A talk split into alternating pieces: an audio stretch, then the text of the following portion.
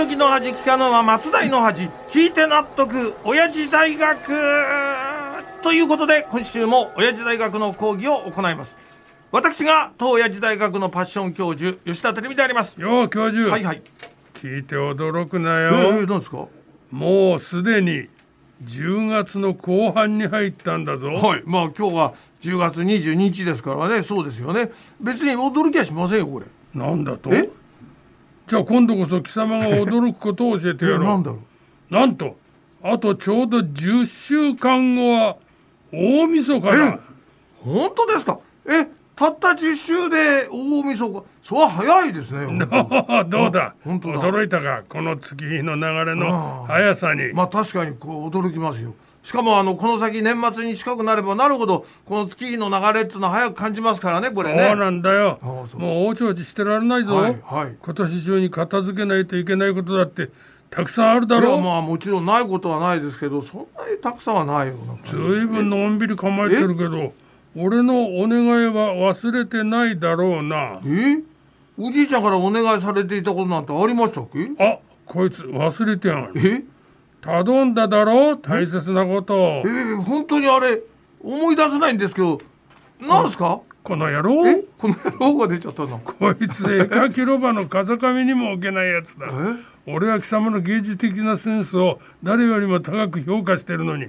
そういうことを言い出すのか。大変あの光栄なお話で本当ありがとうございます。でもあれですよ。僕があのおじいちゃんに頼まれたことっていよいよもってこれ分かんないんですけど一体これ何の話ですか？以前頼んだだろえ何何？教授が今年ロバポンギで開催された 絵描きロバの祭典あはいはい。68期展こと、うん。通称ロバ記展で、ん。一等賞のロバ印賞を獲得した あの絵だ。え？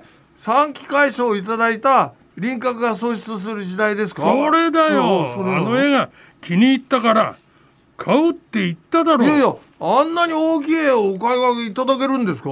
いやそそれは本当ありがとうございます。バカ野郎。バカ野郎が出ちゃったあんな大きくてバカ高い絵を買えるわけないだろうが、え？ーそれはどういうことですか？だって輪郭を喪失する時代をお買い求めになりたいんですよね。そうだよ。そうでしょ？だから貴様に前もって言っただろ。何何輪郭を喪失する時代。あれを米粒にかけと。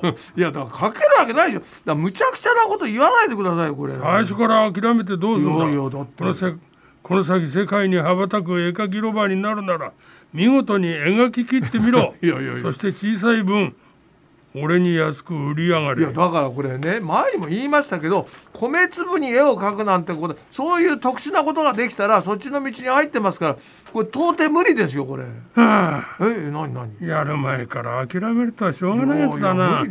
じゃあもうちょっと丁寧に教えてやろう。え？こんな話を知ってるか？ええどどんな話ですか？ある。小さな港にうん。仕事熱心な漁師が住んでいた。はいええそそれで？漁師はうん。夜の明けないうちから船を出して海に網を投げるが大きな魚は網の目をくぐるのがうまくていつも逃げてしまう。はい。ええそれはどうしたんですか？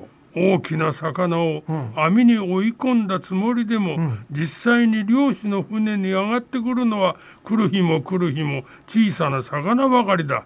ついに漁師は天を仰いでこう嘆いた神様なぜあなた様は私に大きな魚をお与えくださらないのですか？あはいはい。えええそれからそれからこここれどうどうどうなったすると次の瞬間、うんうん天の神から漁師へと声が響いたその声を聞いて漁師は全てを納得し、ん。次の日からも海に網を投げ入れ続けた。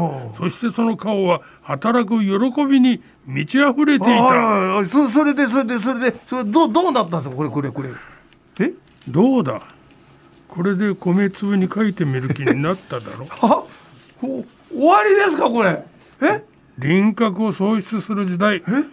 あれを一粒の米に書いてみろ俺のために。ちょっとちょっとあのそんなことよりさっきの神の声は なんて言ったんですか？その声を聞いてなんで漁師は納得して喜びに満ちた顔になったんですよね？え一体これどういう言葉をかけられちゃったのかな？でそもそもこれは何の例え話になってるんですか？これ。え？